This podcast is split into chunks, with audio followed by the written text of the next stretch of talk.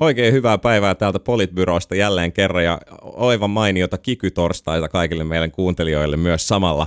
Tällä viikolla on ollut vähän lyhyt viikko ja päätettiin jo ennakkoon, että, että otetaankin tällä viikolla kysymysjakso. Ja kuulijat on saanut esittää hyviä ja erinomaisia kysymyksiä tuota Facebookin ja Twitterin kautta meille ja nyt käydäänkin niitä sitten läpi. Ja aloitetaan pidemmittä puheitta ja isketään suoraan ensimmäiseen kysymykseen.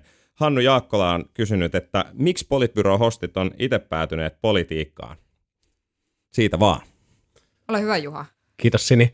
Ähm, aika hankala kysymys. Ei ole ehkä sellaista yhtä selkeitä hetkeä. On tietenkin se hetki, kun liittyi puolueeseen aikoinaan.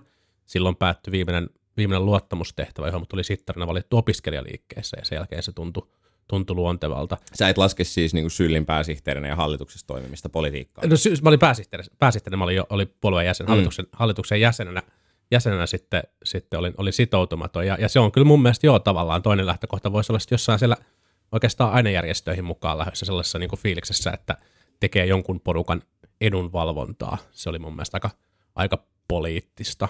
Ja sitten tietenkin, kun on miettinyt sitä, että minkä takia jossain tietyssä puolueessa on, niin oma, oma niin kuin henkilöhistoria, oma, oman perheen, oman suvun historia on varmaan ollut niin kuin aika merkittäviä tavallaan siinä, siinä, että minkä takia on esimerkiksi päätynyt sitten S D P:n jäseneksi, vaikka ei mikään niin kuin demariperhe olla, mutta ehkä enemmän se niin kuin sosioekonominen konteksti, mistä on tullut Itä-Vantaalta. Mutta mut vaikea sanoa. Sitten sit toisaalta nykyään se vastaus on varmaan jotenkin sellaista, että niin kuin se on aika, aika addiktoiva, aika kiinnostavaa, aika vaikea olisi olla Ilman. Ilman. Mm, semmoista se addiktio yleensä on. Näin on. Mäkin olen semmoinen nisti, että mä aina vaan taputtelen suuntaan ja odotan, koska kallupit tulee seuraavan kerran. mutta, mutta siis kun mä olin pieni, niin isä aina sanoi mulle, että Sini, kaikkea ei tarvitse aina sanoa ääneen. No mehän tiedetään tämän pöydän ääressä, kuinka hyvin se ohje on mennyt mun elämässä perille. Mutta tuota, mut varmaan siis mä oon lähtenyt varmaan politiikkaa silleen silloin, kun mä olin nuorisovaltuustossa yläasteella. Mutta siis eihän mä koskaan ajatellut, että mä nyt lähden politiikkaan mukaan. Sitten mä lähdin puolueeseen mukaan sen takia, että... että halusin siis lähteä jonkin puolueen toimintaan mukaan ja silloin äh, olin kiinnostunut vihreiden ja kokoomuksen toiminnasta ja sitten menin kouluavustajaksi semmoiseen kouluun, jossa oli yksi sijainen, joka oli kokoomuslainen ja siitä se ajatus sitten lähti, että ei tämä ihan hirveän harjaantunut tämä tavallaan tämä puolueenvalintaprosessi kuitenkaan ollut silloin, kun oli yhdeksäntoistavuotias ja jotenkin mietti näitä asioita enemmän tai vähemmän. Mutta varmaan se on aina ollut se semmoinen niin kuin tarve tavallaan tehdä asioille jotain ja politiikka on ollut semmoinen suhteellisen rakentava tapa purkaa sitä energiaa. Suhteellisen. Entäs Matti? No, mähän olin siis Suomen virallisessa Cheek-lukiossa, eli Lahden Lyseo lukiossa, jota Cheek kävi siis muutama vuosi ennen mua. Ja, ja tota, siellä mä päädyin oppilaskunnan hallitukseen ja puheenjohtajaksi, ja sitten joku kysyi sitten siinä, kun kuntavaalit oli just kun täytin kahdeksantoista, niin joku kysyi sitten, että lähdenkö ehdolle. Ja lähdin sitten loppujen lopuksi sitoutumattomana silloin kokoomuksen listalle ja sain sen verran paljon ääniä, että sitten mut nimettiin paikalliseen opiskelija-asuntoyhtiön hallitukseen ja sitten jotenkin siitä se nähti aika paljon ehkä sitä kautta, että tajus, että no ei tämä nyt itse asiassa, mulla on siis koti, joka ei ole lainkaan poliittinen, me ei ole koskaan puhuttu politiikkaa juurikaan kotona. kotona ja, ja sitten tavallaan jotenkin tajus, että no eihän tämä politiikka nyt niin ihmeellistä oikeastaan, että ei, ei ole kauhean vaikeaa ja ei nämä muutkaan täällä mitään mistään tajua, joten voi ihan hyvin tota, itse mm. lähteä sitten kans kokeilemaan omaa onnea ja pikkuhiljaa sitten opetellut ja saanut lisää vastuuta ja, ja aina se vaan muuttuu mielenkiintoisemmaksi sitten sitä myötä. Matti on Lahdessa, niin sillä oli vaihtoehto, että lähteekö se politiikkaan vai lähteekö se räppäämään? Niin siinä oli, olisi voinut myös lähteä niin kuin tyhjentää Vesijärveä niin kuin silleen syvämeren uinnilla niin kuin betoniporsaat jalassa tai jotain muuta, mitä nyt Lahdessa yleensä, yleensä tapahtuu.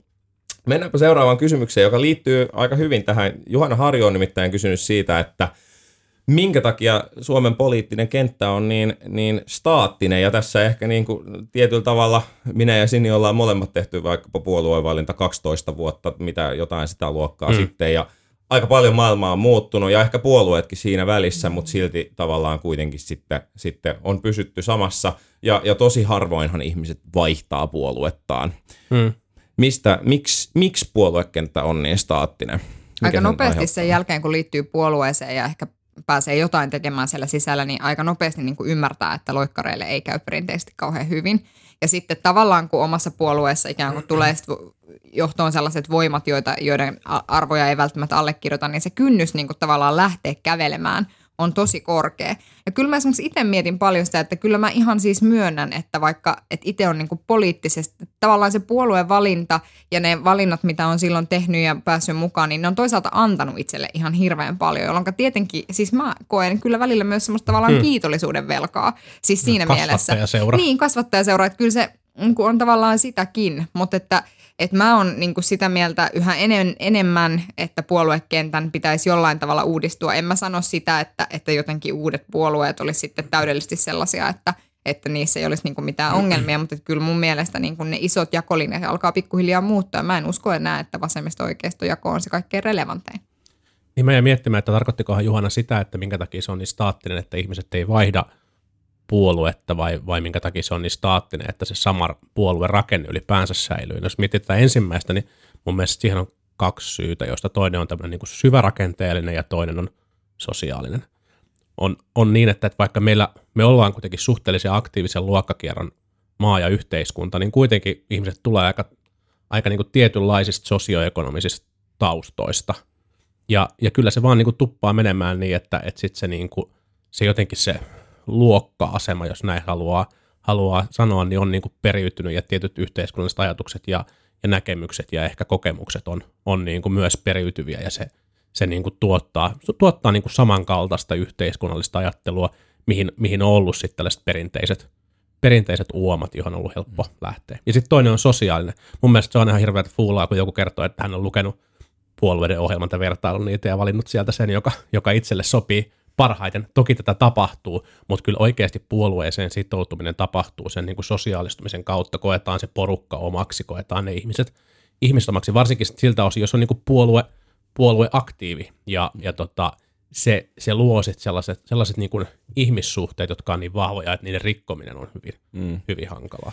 Niin, niin ja siis, siis siinä on se tietty systeeminen rakenne, että et kun se on niin syvään koodattu, että miten niin puolueet on jakautunut ja sitten ne kukin niistä organisaatioista muuttuu aika hitaasti ja sitten vielä kun Suomessa on tämmöinen aika niin kuin kollegiaalisen päätöksenteon kulttuuri, niin se myös tarkoittaa sitä, että, että ihmiset löytää varsinkin sitten pidemmälle politiikassa edetessään, niin on melkein vähän pakkokin löytää myös muista puolueista niitä samanhenkisiä pelureita. Hmm. Ja sitten tavallaan niin kuin joku sanoi tästä noin, että, että, niin kuin, että, että fiksuimmat ihmiset, kenen kanssa on jutellut, on niitä, jotka eniten kritisoi omaa puoluettaan. Että hmm. tavallaan, tavallaan niin kuin niin, voit he, voitte heilutella käsiä täällä, mutta mut, mut, mut, että, että tavallaan se musta kertoo myös siitä, että et, et ikinä, ei, ikinä ei varmastikaan löydy semmoista puolueen rakennetta, johon kaikki olisi tyytyväisiä, koska niin kuin määritelmän mukaan puolueeseen, jotta se voisi olla hmm. olemassa ja varteen otettava, niin siihen täytyy kuulua kymmeniä, ellei satoja tuhansia ihmisiä,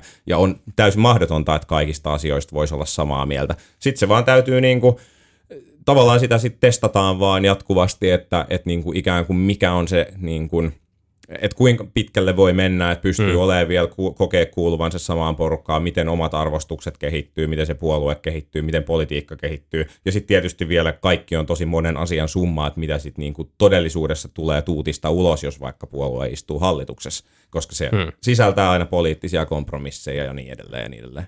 Tähän täytyy vielä siis sanoa se, että Että musta niin kuin ylipäätään tulevaisuuden kannalta on niin kuin aika iso kysymys se, että onko tämä puoluerakenne enää se kaikkein relevantein niin kuin tavallaan pitämään julkista valtaa. Että mä tarkoitan niin. siis tavallaan sitä, että jos me kyllä. katsotaan vaikka mitä niin kuin Ranskassa tapahtui nyt niin kuin presidentinvaaleissa, niin kyllä mä oikeasti mietin, että, että yksi osa siihen, että se puoluekenttä tai yksi osa siihen, että voi nousta tavallaan tuommoisia niin kuin N S-kansanliikkeen miehiä, vaikka ne onkin tiedättekö aika monessa poliittisessa liemessä mm. keitettyjä, Niin, niin yksi osa sitä on se, että ihmiset haluaa niin kuin jotain uutta. Että tavallaan mm. puolueet on niin kuin liian etabloituneita ja tavallaan ehkä nähdään, että jollain tavalla se päätöksentekorakenne ei palvele yhteiskuntaa. En tiedä, mm. musta se on ihan relevantti kysymys varsinkin, kun äänestysprosentit laskee koko ajan. Kyllä tulevaisuuden voittajia on sellaiset organisaattorit, organisaatiot, ää, rakennelmat, jotka pystyy innostamaan ja liikuttamaan ihmisiä mm. hyvin, hyvin nopeasti ja, ja hyvin suurilla, suurilla joukoilla ja, ja, ja mun mielestä niin kuin Anne Marche on, on niin kuin tästä hyvä, hyvä esimerkki. Trump on, Trump on toinen hyvä esimerkki, että, että se sai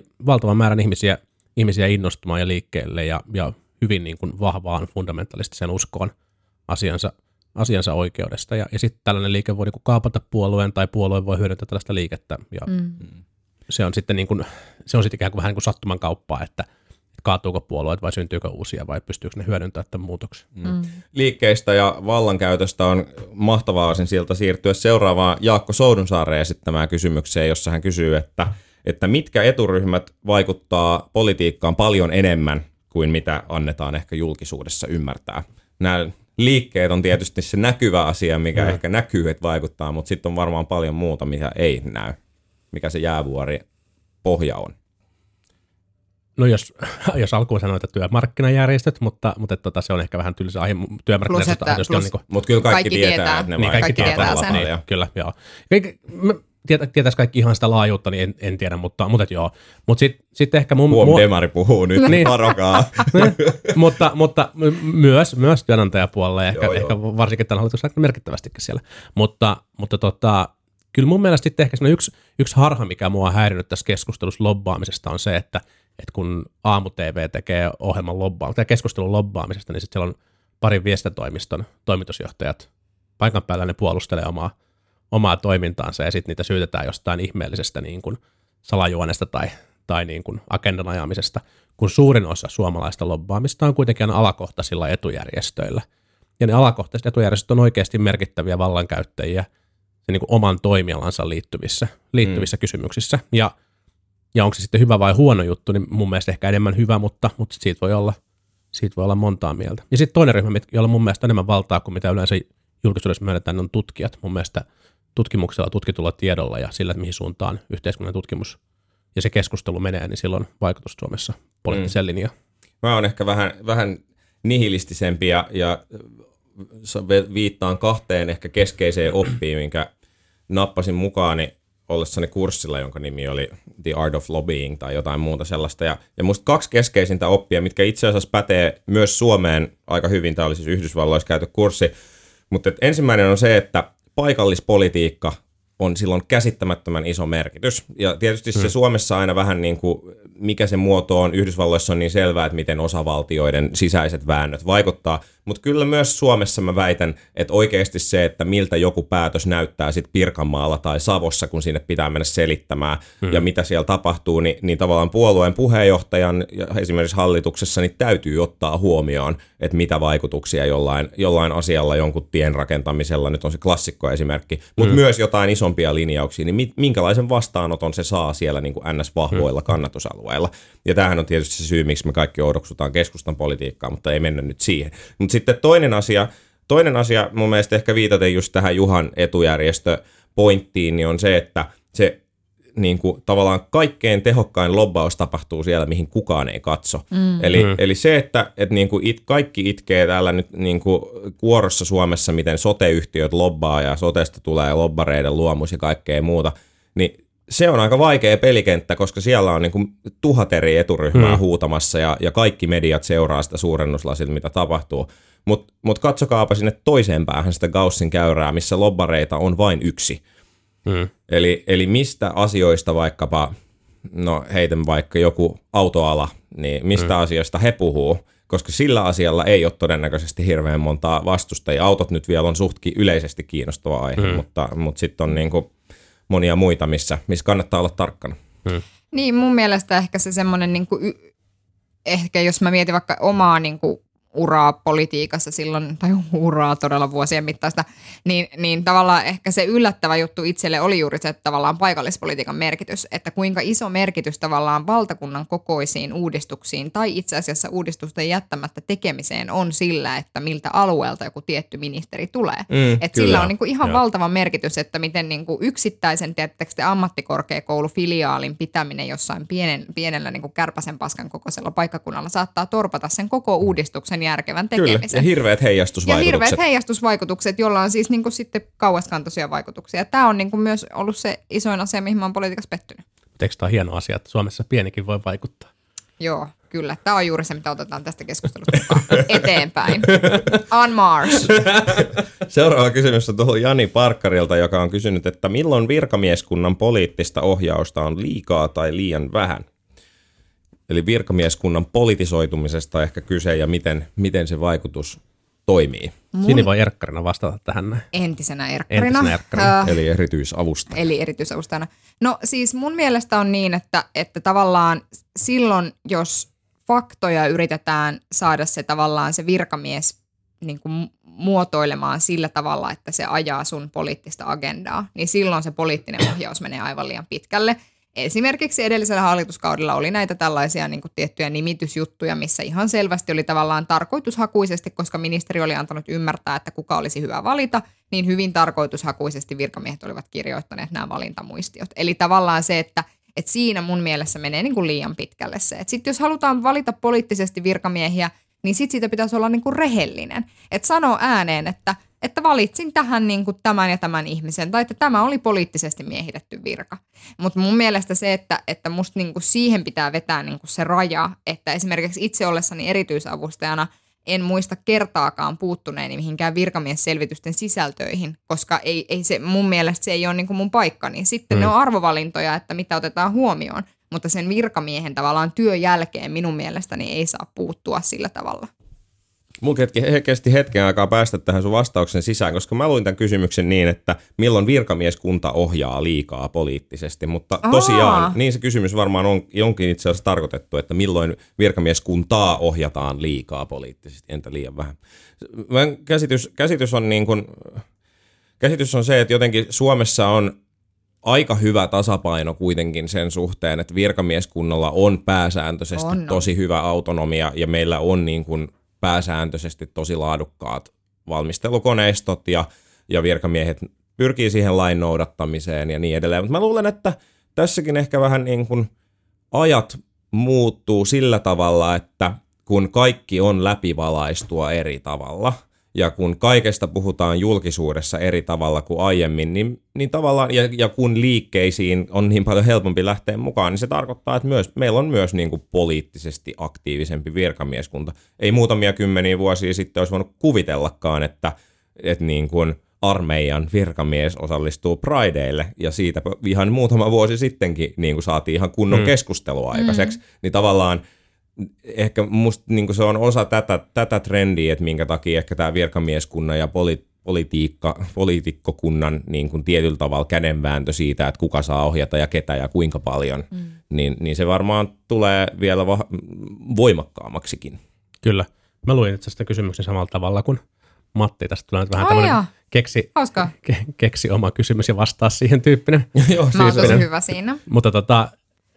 Mä, jos mietin sitä niin päin, että milloin, milloin niin kuin virkamiehet vaikuttaa, vaikuttaa liikaa, niin sitähän on tosi hankala niin kuin mitenkään määrällistä. Ja mun mielestä kyse on enemmän silloin niin kuin siitä asenteesta ja, ja jokaisen tavallaan niin kuin valmistelijan, esittelijän ja virkamiehen on syytä niin kuin pohdiskella itsekseen sitä, että, että onko tässä nyt mulla agenda vai, vai olenko mä kiinnostunut siitä, että mitä nämä päätöksentekijät tässä on oikeasti mieltä ja pystyn, pystynkö niin kuin fasilitoimaan heille sen jälkeen parhaan, parhaan mahdollisen päätöksen. Monissa maissahan Maissahan niin kuin virkamieskuntaa saattaa vaihtua paljon enemmänkin, varsinkin kaksipuoluejärjestelmissä. Sitten saattaa, saattaa niin kuin vaalien myötä, myötä se poliittinen puolue nostaa niin kuin omia, omia henkilöitään paljon enemmänkin, enemmänkin valtaa. Ja toki meidänkin niin kuin virkamieskunta on ollut puoluepolitisoituneempaa toisaalta, toisaalta aikaisemmin. Ja se vaihtelee ministeriöittäin. Ja se vaihtelee ministeriöittäin, ministeriöittäin tosi, tosi paljon, mutta, mutta et, mun mielestä meillä on, meillä on aika hyvä, hyvä tasapaino siinä. Ja tavallaan se on osa tällaista niin kuin suomalaista check and balances. Mm. järjestelmää, jossa on tämmöinen tietty niin kuin valtakamppailu sen järjestelmän, järjestelmän sisältä. Toki sitten niin kuin ministeriöissä ne on niin kuin päällikkö, päällikköministeriöitä ja ministeri lopulta, lopulta päättää, mutta siellä käydään kuitenkin sitä määrittelyvaltaa, määrittelyvaltataistelua siitä, siitä agendasta ja se on, se on ihan hyvä asia. Se, ja se on myös, myös se keino, mikä Suomessa on luonut aika, aika vahvan jatkuvuuden, mikä, mikä sitten lähentää puolueita ja tekee suomalaisesta politiikasta vähän tylsää, mutta, mutta, mutta siis niin kuin vanha sanonta siitä, että varokaa vaan toivomasta sitä, että elettäisiin mielenkiintoisia aikoja. Mutta siis voihan olla, että tässä viitattiin esimerkiksi siihen, että kun valtiovarainministeriön virkamiehet on tehnyt näitä arvioita julkisen talouden tila- tilasta, niin mm. siitähän sitä kritisoitiin edellisten vaalien aikaan, että tavallaan valtiovarainministeriö yrittää ohjata ikään kuin sitä, että kenestä tulee mm. niin kuin pääministeripuolue, koska sieltä tuli tavallaan näitä selvityksiä siitä, että mikä on vaikkapa kestävyysvajeen niin kuin todellinen tila ja näin edelleen ja mm. näin edelleen. Mutta mun mielestä on myöskin niin, että, että tietyllä tavalla ää, jotenkin itse ajattelen sen sillä tavalla, että, että kyllä meidän pitää niin kuin sillä tavalla luottaa siihen niin kuin virkamiehistön niin kuin ammattitaitoon, että ne on tehneet vuosia vaikka budjetteja siellä ja ne niin kuin on laskeneet näitä asioita ja sitten poliitikot ovat sinne toki jättäneet oman kädenjälkeensä, mutta että mä en, niin kuin, mä en vilpittömästi jaksa uskoa siihen, että, että meillä esimerkiksi virkamiehet vääristelisi lukuja saadakseen valtion talouden näyttämään jonkinlaiselta. Hmm. Niin, niin. Mut, niin, ehkä siinä on, siinä on niinku kaksi, kaksi puolta vielä, että toisaalta niinku poliitikon näkökulmasta, nyt vaikka kaupunkivaltuutettu, niin kyllä mä toivon, että virkamies sanoo rehellisesti, että mitä mieltä hän on, että mm. miten asia kyllä. kuuluisi ja. hoitaa, koska hänellä kuuluu olla asiantuntemus siitä esiteltävästä asiasta, ja hän myös kantaa siitä esiteltävästä asiasta virkavastuu, mikä on aina hyvä, hyvä muistaa. Mutta sitten taas toisaalta, niin, niin mun mielestä poliitikkojen vastuu on myös se, että on sit itse niin kun riittävän perehtynyt, jotta hän pystyy haastamaan sitä esittelyä ja jotta myös, sit kun puhutaan niin kuin laajoista kokonaisuuksista, vaikka valtion budjetista, niin sit pitää olla myös politiikoilla, pitää olla aika paljon pokkaa, että pystyy vähän välillä ehkä ravistelemaankin sitä totuttua ajattelutapaa mm, virkamieskunnassa, kyllä. koska ei ne niin kuin virkamiehet yli-ihmisiä on hekään ja siellä on sama juttu, että niin kuin tietty organisaatiokulttuuri kannustaa tietynlaiseen ajattelutapaan eikä välttämättä salli, salli aina niin kuin poikkeamista siitä totutusta linjasta, vaikka mm. ehkä maailma olisikin muuttunut. Ja sehän on taas poliitikkojen tehtävä sit ikään kuin pystyy näyttämään sitä suuntaa organisaatiolle. Ja kyse on myös faktojen valinnasta, mitkä faktat nähdään tässä keskustelussa niin kuin tarpeellisena ja mitä, mitä kerrotaan, mitä, mitä ei. ei. Mm. Ja tämä linkittyy mielestäni kiinnostavalla tavalla siihen viimeaikaiseen keskusteluun siitä, että miten niin kuin tiede ja arvot toisaalta ohjaa, ohjaa politiikkaa. Mm. Että tieteeseen pohjautuva, tutkimukseen pohjautuva poliittinen päätöksenteko tarkoittaa sitä, että, että siellä taustalla on niin kuin tutkimuksellista tietoa, mutta sitten mun mielestä on hyvä, että kaikki poliitikot tunnustaa sen, että me tehdään arvovalintoja. Politiikka on arvovalintojen tekemistä ja, ja siitä ei niin kuin pidä, pidä karata. Ja mun mielestä myös sellaiset poliitikot, jotka niin kuin myöntää se avoimesti ja kertoo niistä arvoistansa ja miten ne vaikuttaa heidän päätöksentekoon, niin pärjää, pärjää mm, paremmin. Mm. Niin ja siis, että, että tavallaan tämä on just tätä tämmöistä retoriikkaa, että nämä valinnat on vaan pakko tehdä ja sitten kaikkiin sattuu. Niin tavallaan mun mielestä, jos rehellistä sanoo, että, että meillä on ollut pöydällä tämä ja tämä valinta ja tämä ja tämä valinta ja nämä on nyt valittu. Mm, mm, kyllä. Ja siitä tulee se puolueiden välinen ero. Kyllä. V M:stä ja taloudesta ja, ja valinnoista on hyvä ottaa meidän Twitter-kysymys. Twitter-kysymys, joka tuli Riikka Suomiselta. Riikka Suomiselta ja hän kysyi siitä, että minkä takia Minkä takia me ollaan huolissaan, niin, niin huolissaan julkisesta velasta, eikä niin huolissaan ollenkaan sitten taas yksityisestä velasta, jolla, jolla sit niin kuin kasvu on myös osittain saatu syntymään. Velka, yksityinen velka pa- paisuu, siitä ei puhuta, julkinen velka paisuu, siitä puhutaan koko ajan. Mun mielestä siitä, että yksityinen velka paisuu, niin siitä kyllä puhutaan tosi paljon ja siitä puhutaan, niin kuin esimerkiksi Suomen Pankkihan on antanut näitä varoituksia ikään kuin siitä, että, että yksityiset velkaantuu tai että ihmiset velkaantuu niin kuin tuloihinsa nähden aivan liikaa. Mun mielestä se tavallaan menee sillä tavalla, mä ajattelen niin, että, että tavallaan rahoituslaitoksilla on tässä ihan todella merkittävä vastuu, että ikään kuin ei myönnetä sitä velkaa tai lainaa niin kuin, äh, yksityishenkilöille henkilöille ja kotitalouksille sen enempää kuin mitä ihan oikeasti realistisesti se heillä on mahdollisuus kantaa. Ja se tietysti palaa myös niin kuin lainsäädäntöön. En mä nyt tarkoita sitä, että tässä pitäisi mitään lakeerota sen enempää niin kuin nyt niin kuin tästä asiasta säätämään, mutta että ehkä se tavallaan jotenkin menee siihen sellaiseen, että on helpompaa keskustella yhteisesti nähtävissä olevasta kokonaisuudesta kuin siitä, että paljonko sun naapurilla on asuntolainaa. Niin, mutta kyllähän lakeja tästä myös siis säädetään. Tai säädetään, liitt- säädetään. Liittyen vaikka erityisesti asuntovelkaa, mm. lainakattoon ja sen tyyppisiin. Kyllä. Mitä, mitä Matti voi kauppatieteellä vastata nyt meidän kysymyksiin täällä näin, niin mitä, mikä, mikä sun mielestä on niin se ero yksityisellä ja julkisella velalla? Minkä, miten, minkä takia niitä pitäisi kohdella eri tavalla? Niin, no tämä kiintiökauppatieteilijä taas. Öö, no siis mun mielestä se yksi, yksi ihan keskeinen havainto, mikä kuitenkin on tosi hyvä tehdä, että et, et yksityinen velkahan liittyy massiivisessa määrin nimenomaan asuntovelkaan. Ja mm. asuntovelka taas liittyy siihen, että erityisesti kaupung- ihmiset muuttavat kaupunkeihin. Kaupungeissa on halvempaa asua omistusasunnossa kuin vuokra-asunnossa, mm. tosi useassa kohtaa. Se on vaan halvempaa. Jos sä pystyt saamaan sen lainan, niin totta kai sä otat sen lainan, jos sulla on esim. Niin kuin työpaikka tiedossa jo, jotain. Mm.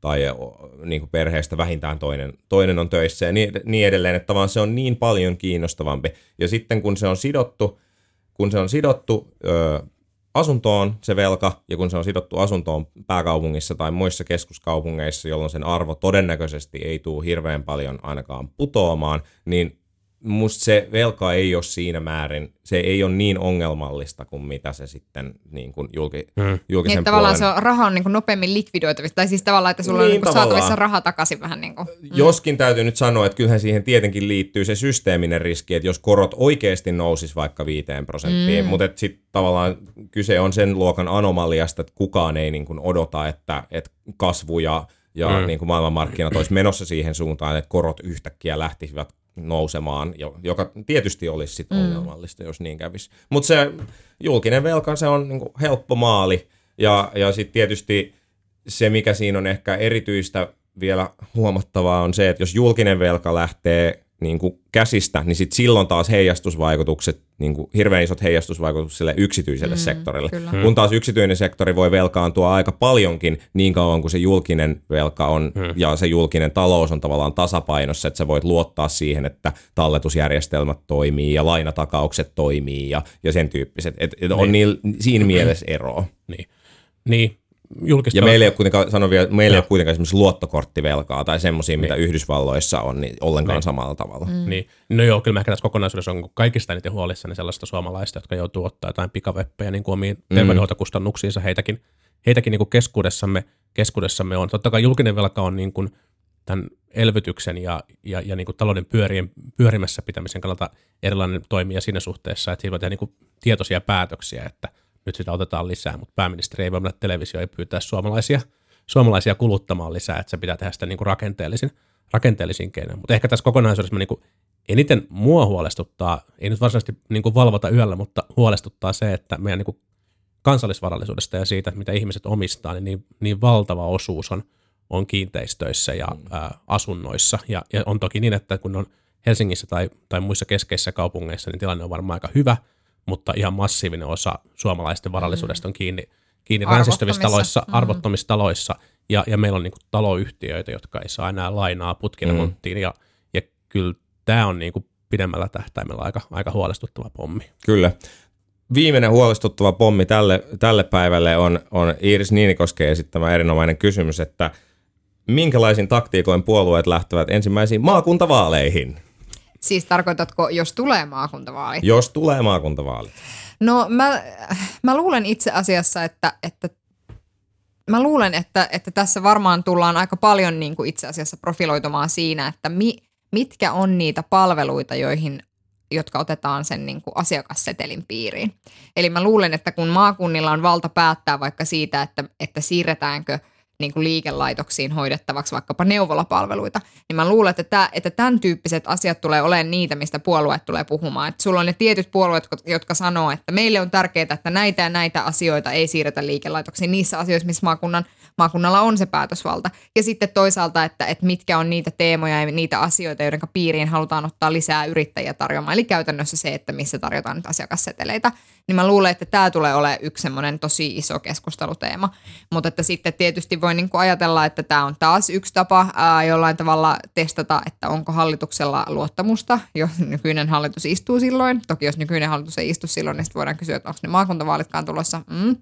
Mutta että sitten vielä, vielä siis kolmas pointti on siis se, että ne tulee olemaan todella linkittyneet presidentinvaaleihin, eli tavallaan siinä mielessä niin kuin myös sillä, että mitä presidentinvaaleissa tapahtuu ja missä siinä keskustellaan ja miten puolueiden ehdokkaat siinä menestyy, niin mä luulen, että siinäkin tulee olemaan vaikuttava. Että tämä tulee olemaan mahtava, mahtava vaalikevät meille kaikille. Matti, ja, älä näytä tolta. Mä näytän tolta, koska se mitä mä tajusin on se, että jos sote-uudistus menee tämän kaltaisena läpi, se tarkoittaa, että S D P:n kärki ja Vasemmistoliiton kärki näissä vaaleissa tulee olemaan, että mitään tai niin vähän kuin mahdollista Jep. siirretään asiakassetelille. Mutta tähän varten siellä on kyllä takalukko, joka on se, että jotain on pakko siirtää, jolloin itse asiassa mm. ihmisten hahmotuskyky ehkä sit sen suhteen, että et koska demareiden ja vasemmistoliitonkin on pakko sanoa sit jotain. Tai sitten, mitä ne on valmis. Te olette jotenkin ihan käsittämättömän optimistisia tänään. Ehkä se on toi, ehkä se on toi lähestyvä kikyhelatorstai, joka saa teidät jotenkin niinku kuvittelemaan. Me tullaan käymään jotain fiksuja asiakeskusta vaalikeskustelua. Joo. Otan takaisin kaiken, mä, mitä mä, sanoin äsken. Mä voin, mä, voin, mä voin kertoa oikein vastauksen tähän näin. Tullaan käsit käymään siis neljän, neljän teeman kautta näitä, näitä vaaleja. Ensimmäinen teema Onneksi on se, joku on että miettinyt tätä kysymystä. Selvästi. Saa käyttää puolueet. Ensimmäinen teema tulee olemaan se, että sote-uudistus on hyvä kautta huono, ja sitten väitellään siitä, että onko se hyvä kautta huono, ja, ja saako Kimalainen liikaa rahaa vai ei. Toinen teema tulee olemaan se, että meidän maakunnan täytyy pärjätä hyvin tässä Suomessa ja tulee olemaan keskeisiä puolueiden kärkiehokkaita, jotka, jotka lupaa ajaa oma, sen maakunnan asiana. On näkyviä ministereitä. Tai keskuskaupungin asiaa muuten myös. Joo, ja keskuskaupungin asiaa ja, ja niin kuin tavallaan edistää, edistää meidän asiaa. Sitten tulee sellaisia, meidän kunnan täytyy pärjätä tässä maakunnassa. Niin. Ja ne on nyt paikallispoliitikkoja ja ne tulee näkymään, näkymään sillä teemalla. Ja sitten mä veikkaan, että neljäs on hashtag koulutusleikkaukset. Ja, ja näin se keskustelu varmaan tulee, tulee menemään.